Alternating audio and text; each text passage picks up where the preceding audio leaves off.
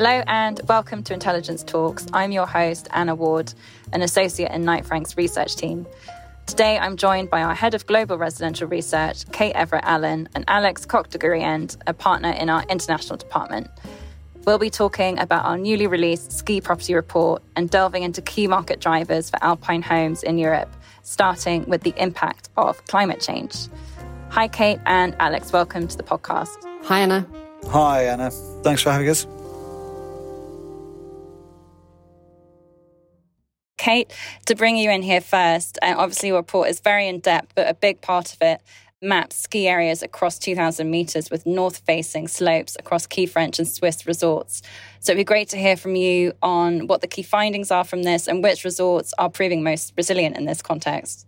So, this year's report, which is our 15th ski property report, we knew that the hot topic really from our clients is around sort of the future of the sector and the market. And obviously, resorts, as we'll no doubt come on to, are doing a lot to address that. So we did a, sentiment survey this year and took the views of around 320 of our clients to really understand sort of what's uppermost in their minds when looking at where to buy or how long they own in the French and the Swiss Alps. And as you mentioned, there's there's a lot of interest in the energy efficiency of a home over there, but yet there's a lack of appetite really for paying a premium for that property. And this year we've looked at our analytics teams have mapped the uh, most resilient resorts across the key markets in, in France and Switzerland. And in particular, they're mapping those resorts with ski pistes above 2000 meters and those with north facing slopes. And there's, there's several markets that, that come out really well. But when we look at our, our price data, so we track prime prices across each of our probably 20 markets in total. And we were expecting to see that those more snow sure resorts, so your Val d'Isère, your Courchevel 1850s, would be at the top of the, the price results this year. But actually, it wasn't that clear cut. There wasn't a, a clear pattern. We were seeing quite a, a big mix of both high altitude and mid altitude resorts across the different rankings. So there didn't seem to be quite as strong a, a narrative around the higher performance of snowsure resorts as we thought. That's really interesting. I mean, in terms of just the trend for skiers heading towards those resorts, presumably that is the case, that you're seeing more skiers gravitate towards that. Is it the case there's a delay in terms of, yes, there are more skiers going there, but that hasn't yet resulted in higher prices for those homes? Or what would you say is going on? I think we're seeing a real clear divergence between the different profile of buyers. So we're seeing on the one hand those ski aficionados who who just want to get on on the slopes and sort of the fresh white powder for as long as possible, and they are targeting those higher resorts. But the flip side of that is we're also seeing summer tourism in the Alps take off on a totally new level, really, since the pandemic. So you've got such a packed calendar of events throughout the year now, both in terms of sporting events, the Tour de France, the Ultra Trail Marathons, things like that.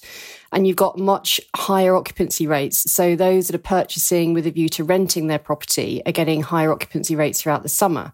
So they're happier to target those sort of mid altitude resorts that have got a lot more going on throughout the summer months and often more non ski um, infrastructure. So things like mountain bike trails, zip wires, all, all the rest of it.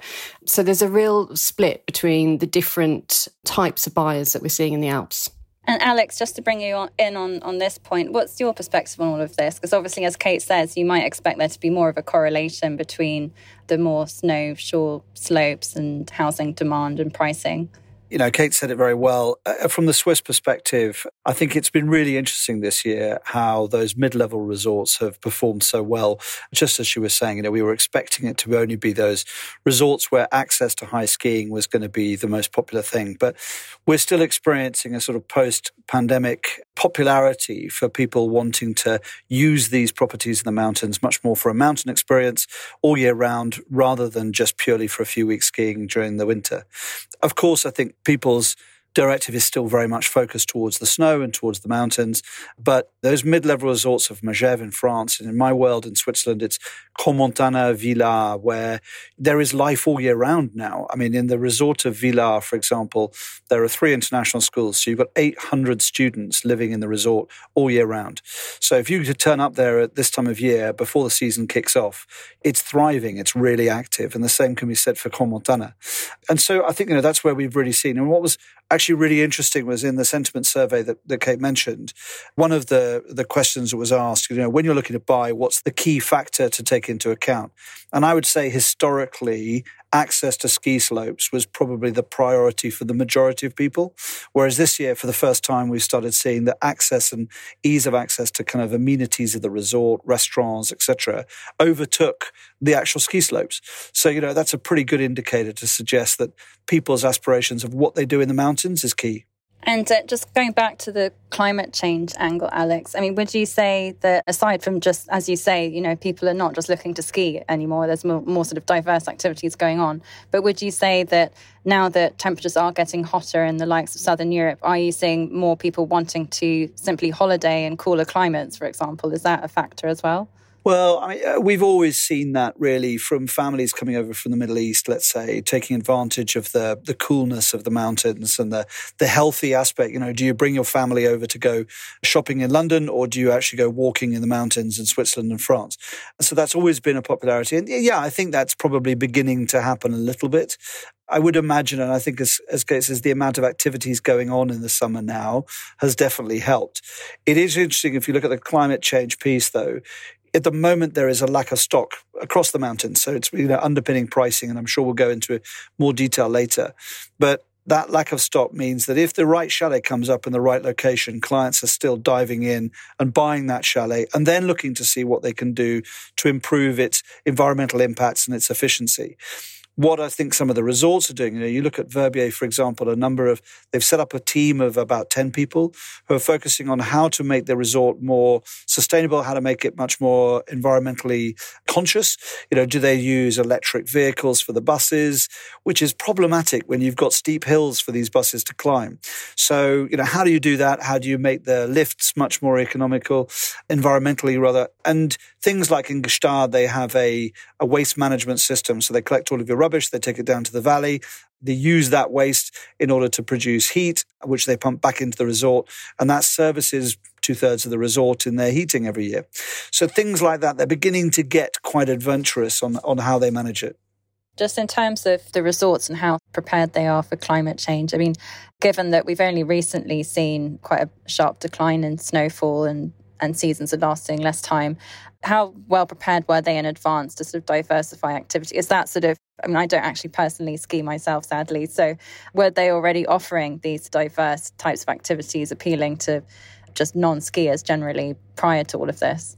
I think several had made good progress in the course of the last sort of decade or more.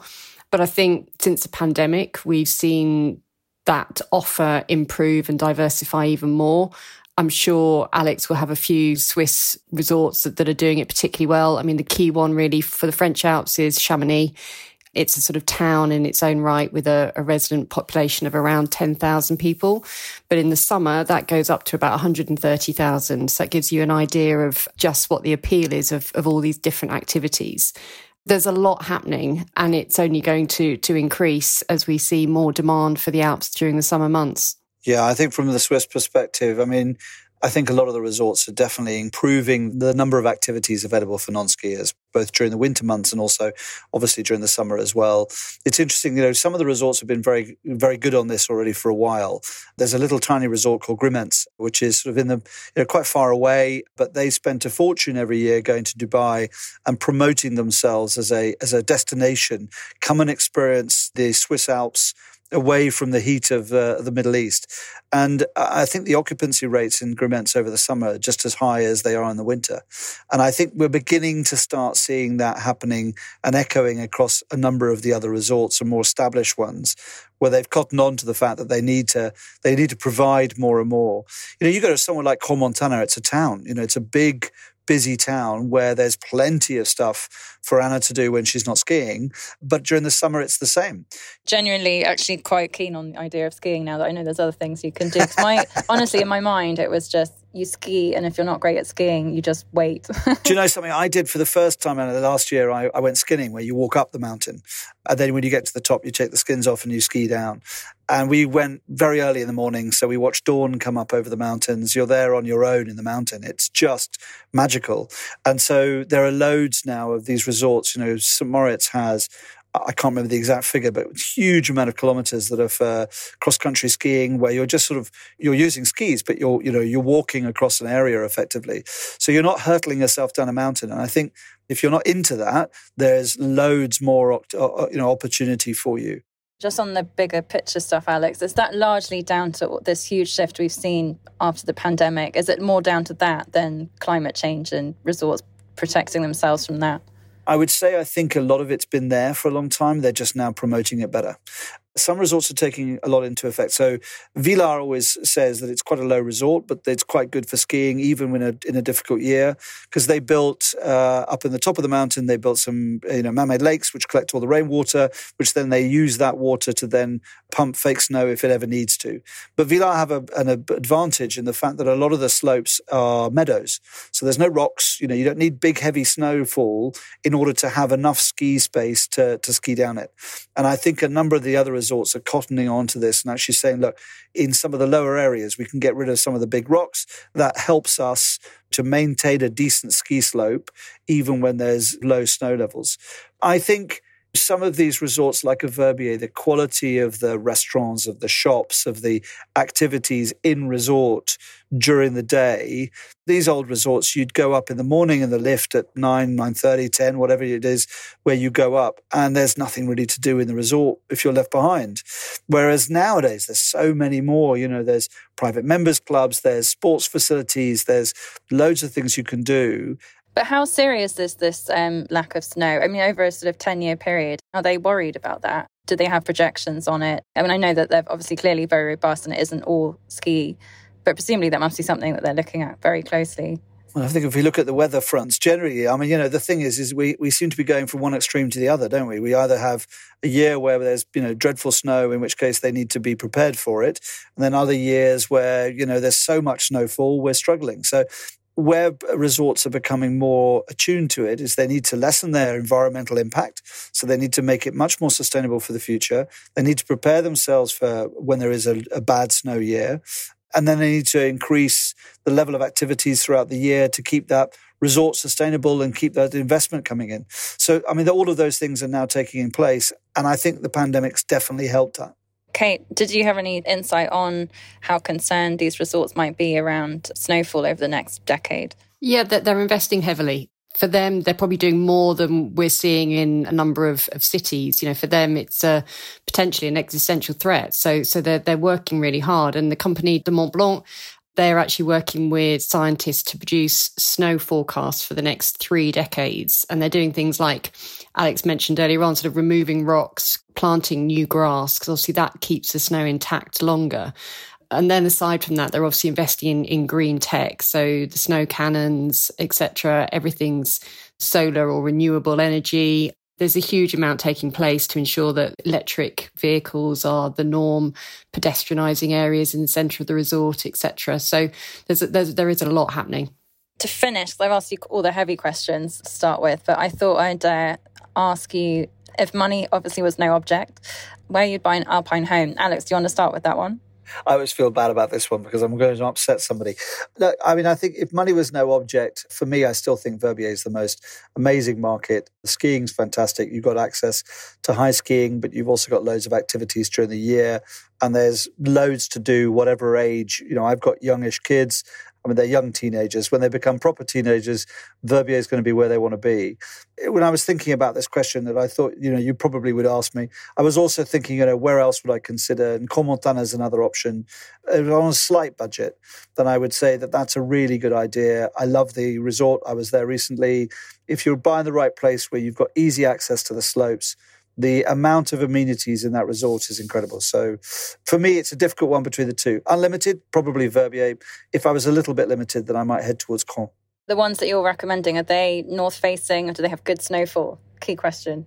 No, I think the best thing about both of them is they've got wonderful views. Uh, so no, they're not particularly north facing, but they have access to north facing slopes. And I think that's the key. And Kate, where would you go for? Well, I was lucky enough to go to two resorts this September. So I did Chamonix and I did Verbier. So obviously Alex has covered off Verbier as he would with his Swiss hat on. And I do think for me, I'm quite a big hiker. So Chamonix is where it's at. But I would I had a good tour of the whole valley. And actually, there's an area called Les Houches, which is at one end with great views across the glacier and a really lovely view down the centre of the valley. And to me, I could quite easily take up residence there. And one of the things actually that talking to Andy Symington, who is our contact out with Mountain Base over there, he mentioned that e-bikes are really sort of changing the way that the market's operating because people are willing to look a bit further out because they've got the reliability of being able to get around on, on an e-bike. And I know Annabelle in our Verbier office. She does a lot of viewings on her e-bike. So it's interesting how these things are sort of playing out and, and having a, an impact on demand and on location. Thank you both very much for going through all of that. Really good to get your insight into how much the duration of snow cover in the Alps is really impacting buyers. Uh, it's certainly new to me that there's so much on offer at all of these resorts. So interesting to hear about how they're future proofing for the years to come. So thank you very much, Kate and Alex. Thanks, Anna. Thanks very much, Anna. For more analysis, you can subscribe to our research note, which goes out every Monday, Wednesday, and Friday. You can see our show notes for more details on that. And please do subscribe wherever you get your podcasts. And thank you for listening to this week's Intelligence Talks.